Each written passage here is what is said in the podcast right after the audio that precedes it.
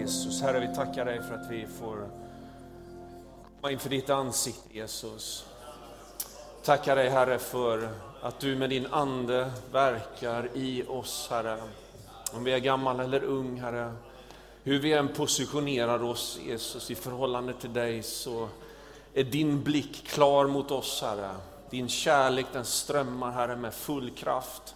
Och jag tackar dig, Herre, för att du vill resa upp, Herre, i oss det som du hade tänkt från början, Herre. Tack för att du har skapat oss till dina avbilder, Herre. Tack Herre för att vi får leva med den blicken på oss själva, Herre. Att vi är skapade till dina avbilder och du vill använda oss och du älskar oss, Herre. Nu ber vi dig Jesus, Herre, var i vår mitt, tala genom ditt ord, Herre. Och hjälp oss Gud att fånga, Herre, det som finns på ditt hjärta, Fader. Jag ber dig, låt oss få sitta med öppna hjärtan en liten stund, Fader. I Jesu namn vi ber. Amen. Amen. Varsågod och sitt ner. Klockan är ganska långt gången. Eh, jag ska inte vara långrandig, men eh, känner ändå att det är gott att få skicka med ett ord och eh, dela några tankar. Det är lite, går lite halvrunt här, jag vet inte om det är den här lådan som spökar. Jag skulle vilja skicka med några tankar kring det här temat idag, med Guds ögon på församlingen. Och eh, på Instagram så såg jag ett härligt klipp här med Björn och din följeslagare Affi. Eh, att det skulle bli en rejäl visionspredikan. Och jag kände förväntningarna steg. Jag tänkte, vem ska hålla den? Ja, det är ju jag. Eh, och eh, ja, men bara några tankar kring det där med att hålla en visionspredikan. Alltså jag tänker att visionen för församlingen, det är någonting som vi formar gemensamt. Jag ser det som min uppgift att leda församlingen i en process där vi gemensamt får tag i var kommer vi ifrån, vad har vi på våra hjärtan, vad finns det för behov, vad finns det för längtan och att vi sen ger uttryck för det i en gemensam formulering. Jag tror att Jesu uppdrag är viktigt. Det är det väsentliga, vad han har gett oss för uppdrag. Det liksom handlar inte om oss som är här i första hand, utan det handlar om vad vi kan göra för att fler ska vara i vårt gemensamma rum. Det handlar om hans värderingar som han ger så tydligt uttryck för när han går här på jorden i sin undervisning, i sitt sätt att möta människor. Det handlar också om de drömmar som du och jag bär på i våra hjärtan. Och jag har upptäckt det genom åren att vi kan vara med i samma församling men vi brinner för lite olika saker. Men det betyder inte att någon annan brinner för fel saker, utan det är bara så att Gud ger oss i vårt hjärta, i vår blick, någonting som vi tror på, som vi vill göra. Och min längtan är att de där drömmarna ska få liksom trattas in i en slags gemensam bild, där vi ser att de olika delarna formar en helhet. Jag tror att samhällssituationen, tidsandan, behoven i samhället är också avgörande för vad församlingen har för vision. Därför att de människor som finns utanför den här kyrkan, som du och jag möter på vår arbetsplats, eller i vårt grannskap, eller överhuvudtaget där vi går fram. De bär på behov i sina liv. Skrapar man på ytan så finns det en kamp hos alla, det är min erfarenhet. Och hur kan vi med vår vision, vår längtan, vår dröm att ta oss an det uppdraget, matcha, träffa rätt på den samhällssituation och de behov som finns i vår omgivning. Jag ser fram emot att få göra den här gemensamma resan och få mejsla lite grann i den visionen som församlingen kan få bära och få känna, det här tror jag på, det här tror vi på. Om jag ska hinta några saker om vad jag personligen bär med mig in i en sån process, så tror jag att visionen är lokal, alltså att den handlar om Huskvarna. Men jag tror också att den har ett regionalt perspektiv. Idag så är man mindre lokal i sitt beteende, man bor på en plats och jobbar någon annanstans. Och vi rör oss mer mobilt, därför så tror jag att vi behöver tänka regionalt. Vi behöver också tänka nationellt och internationellt. Alltså att vi kan verka på flera olika nivåer. Jag tror att en vision för församlingen handlar om en ung generation. Jag tror den handlar om barnen, jag tror den handlar om tonåringarna. Jag tror det handlar om de unga människorna som kanske till skillnad från många av oss som börjar bli lite grann till åren, haft många möjligheter att höra evangeliet genom livet. Idag finns det unga generationer som inte har en aning om vad evangeliet handlar om. Jag tror att en vision måste fånga en ung generation. Men att den ägs av alla generationer och att alla generationer är involverade i detta. Jag tror att den behöver vara relevant för vår tid. Jag tror att den behöver liksom andas idag, men bäras av de tidslösa bibliska värderingarna.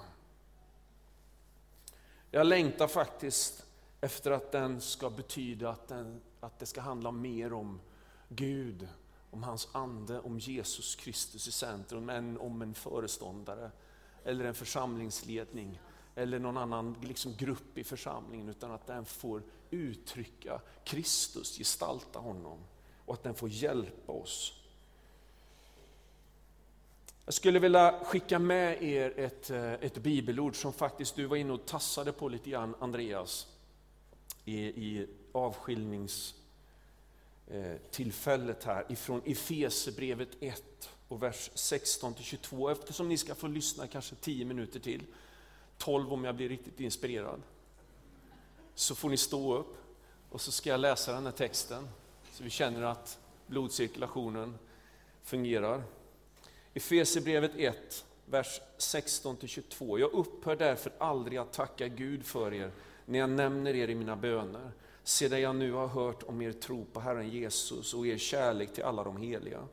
Jag ber att vår Herre Jesu Kristi Gud, härlighetens fader, ska ge er en vishetens och uppenbarelsens ande som låter er få kunskap om honom. Må han ge ert inre öga ljus så att ni kan se vilket hopp han har kallat oss till vilket rikt och härligt arv han ger oss bland de heliga. Hur väldig hans styrka är för oss som tror.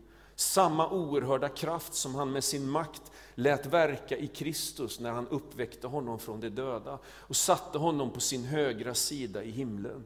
Högt över alla härskare och makter och krafter och herravälden, över alla namn som finns att nämna, såväl i denna tiden som i den kommande. Allt la han under hans fötter och honom som är huvud över allting gjorde han till huvud för kyrkan, som är hans kropp, fullheten av honom som helt uppfyller allt. Varsågod och sitt. Det här är en bön som Paulus ber för församlingen i Efesos. Och jag tänker att det är någonting med bönen för församlingen som gör något med hjärtat. När vi slutar att be för varandra och för församlingen så händer någonting av likgiltighet tror jag, utifrån det som sker i gemenskapen. Men när vi ber, kanske inte så långa böner, kanske inte alltid så intensivt, men när bönen för syskonen, för församlingen, för gemenskapen finns där, så drabbar det också ens hjärta. Och man ser det hos Paulus i brev efter brev, hur han inleder de här hälsningarna till församlingen med en bön och med en tacksägelse. Och han ger uttryck för att det finns någonting i den här gemenskapen som också har drabbat mitt hjärta. Han ber om uppenbarelse, han ber om insikt. Han ber om att det inre ögat ska få ljus så att vi kan se det som med de mänskliga ögonen inte alltid är uppenbart. Och jag kommer på mig själv många gånger att det är mina mänskliga ögon som jag tolkar mycket av liksom världen och det sammanhang jag står i och människorna jag möter. Och jag tänker att med det mänskliga ögat så ser vi ju en verklighet. Vi förstår, vi ser liksom hur saker och ting är. Det blir någon slags status som här och nu situation som vi kan se med våra blotta ögon. Och den bilden är inte oviktig. Den bilden är inte någonting vi ska sopa under mattan och säga att den inte finns. Utan att det bara är någonting härligt där uppe ovanför molnen som vi längtar efter. När vi måste våga se verkligheten i vitögat. Men det finns någonting som Paulus har upptäckt när det gäller församlingen och när det gäller gemenskapen. Det är att det finns en djupare insikt. Ett ljus för min inre syn. Där jag får syn på det som Gud ser när han ser på församlingen. Han ser möjligheterna. Han ser resan dit vi ska. Han ser platsen där vi ska vara, dit vi kan komma. Han ser dig och mig som sina skapelser, älskade, högt älskade. Som är skapade till att göra de gärningar som han har förberett för oss. Guds glasögon på dig och mig. Och så när jag ser på mig själv så tänker jag att ja, men jag ser liksom en person med många brister. Jag vet vad liksom som finns i min tanke där i de mörka stunderna. Jag vet vad jag har gjort genom livet som kanske inte alltid är så lyckat. Det som både har drabbat mig och min omgivning. För ibland är det ju så, eller ganska ofta är det så att det du och jag gör inte bara handlar om dig och mig, även om vårt individualistiska samhälle gärna vill intuta det i oss, så är det så att mina handlingar får konsekvenser för omgivningen. Så när jag ser på mig själv så kanske inte jag säger som Paulus sa i slutet här i den här texten, att han gjorde honom till huvudet för kyrkan som är hans kropp. Fullheten av honom som uppfyller allt. Alltså att församlingen är fullheten utav Kristus. Det är nästan en absurd tanke. Att du och jag tittar dig omkring. Titta på dig själv. Och så känner vi, är det här fullheten av Kristus? Ja, när vi tittar med de mänskliga ögonen så kan vi ibland drabbas av den där missmodet. Att det här är liksom, det här inte fungerar, det här kommer aldrig att gå. Det är därför som Gud behöver uppenbara för oss på insidan, så vårt inre öga får ljus, så att vi kan se att den här gemenskapen, oavsett vilka generationer som är samlade, oavsett om vi är man eller kvinna, slav eller fri, grek eller jude, om vi är färgade eller ofärgade, om vi kommer från Sverige eller om vi är från Syrien eller någon annanstans. Så är det här församlingen som gestaltar Guds fullhet. Och när jag tänker på det, då får jag lite respekt. Vem är jag att säga någonting negativt om mig? Eller om dig? Eller om oss?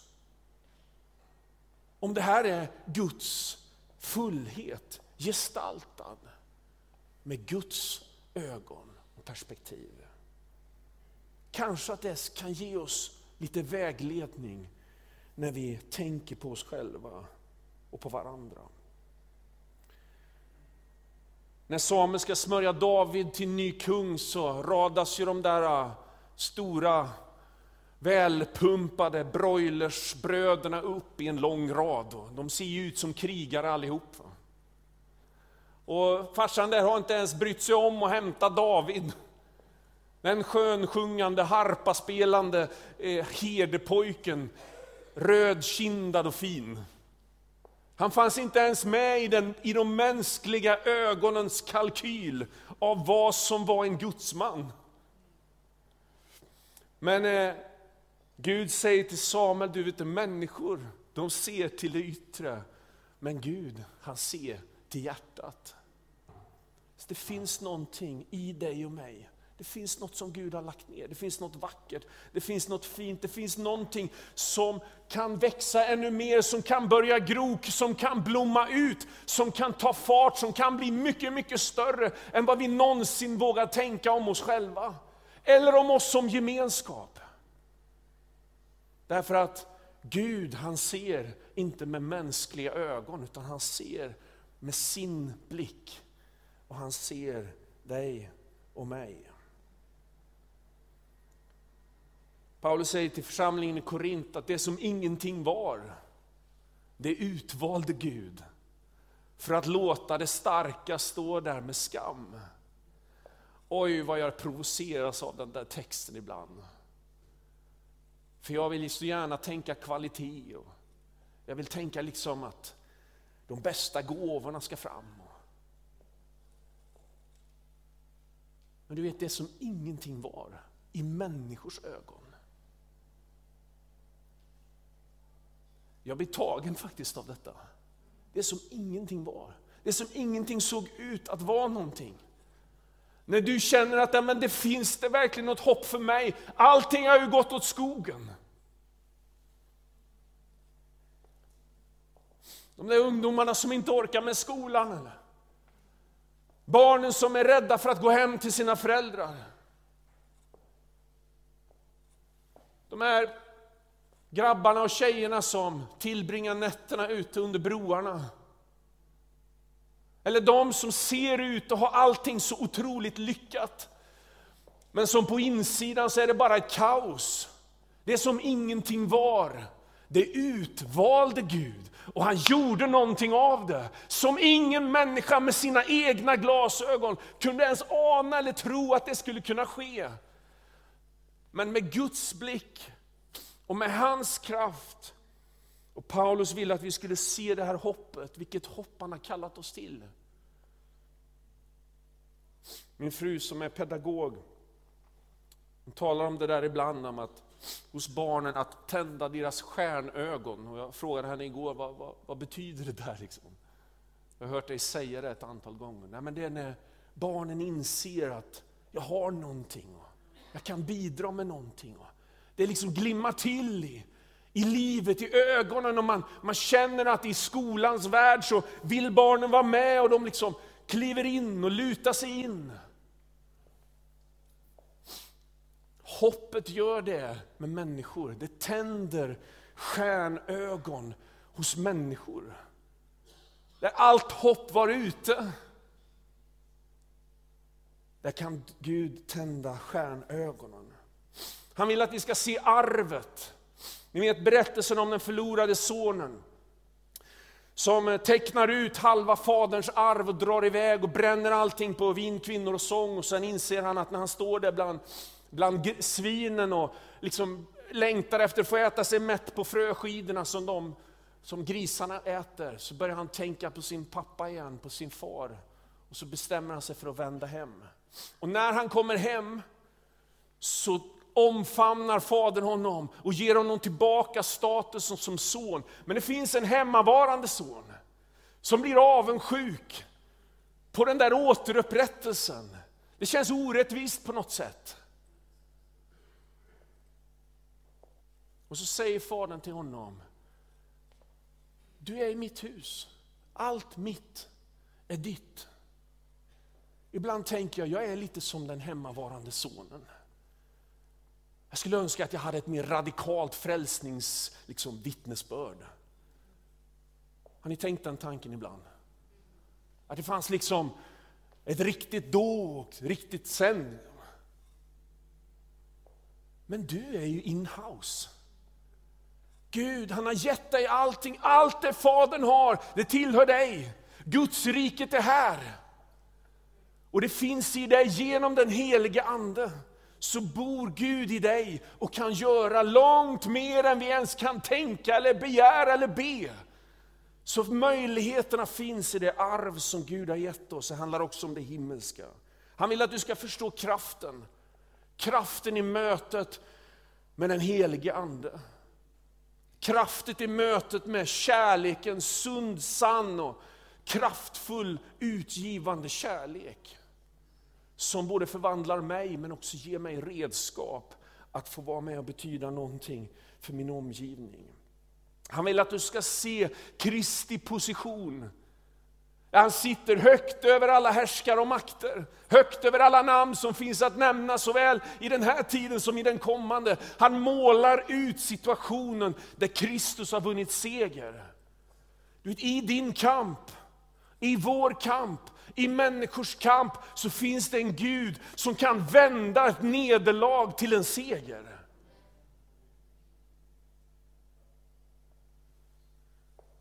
Jag tror att det är många barn, det är många unga, det är många föräldrar, det är många seniorer som kanske inte har möjlighet att röra sig på samma sätt som du och jag som behöver få höra att det finns någon som kan ta det mörka och göra det till ljus. Det finns någon som kan bryta in i mitt liv och skapa en förändring.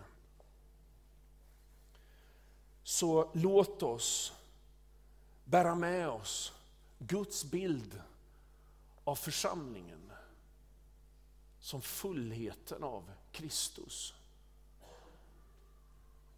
Vad kan inte vi göra när vi förstår vilket hopp han har kallat oss till? Vilket arv vi har. Vilken kraft han vill utgjuta. Vilken seger som Jesus liksom har fört oss in i. Vad kan inte vi göra? Om vi ställer oss tillsammans, skuldra vid skuldra, sida vid sida, så tror jag att för Gud är allting möjligt. Ska vi be tillsammans?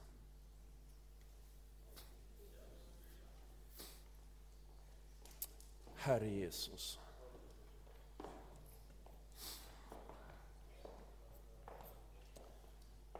Herre, jag vill tacka dig för att du har utvalt mig och oss, oss alla, till din tjänst, Herre. Tack för att du inte söker efter kvalifikationer i första hand. Även om du har begåvat oss och lagt gåvor i våra liv så är det våra hjärtan du söker, Herre.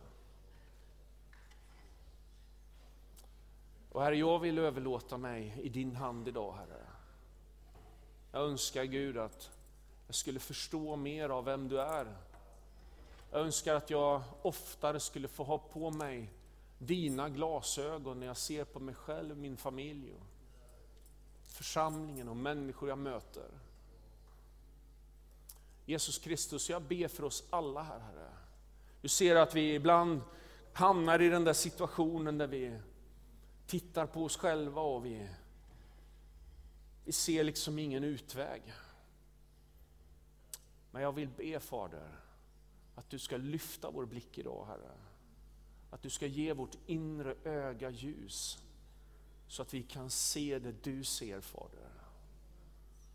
Om oss själva, om våra medsyskon i församlingen, om de människor vi möter i vår vardag. Jesus Kristus, utrusta oss Herre. Dra oss in i din närvaro Herre. Dra oss in i din närhet Herre. Gud Herre, dra oss ner på knä bildligt talat Herre inför din tron. Och rör vid våra liv Fader. Och sätt våra hjärtan Gud Herre i brand. Jag ber dig om det. I Jesu namn.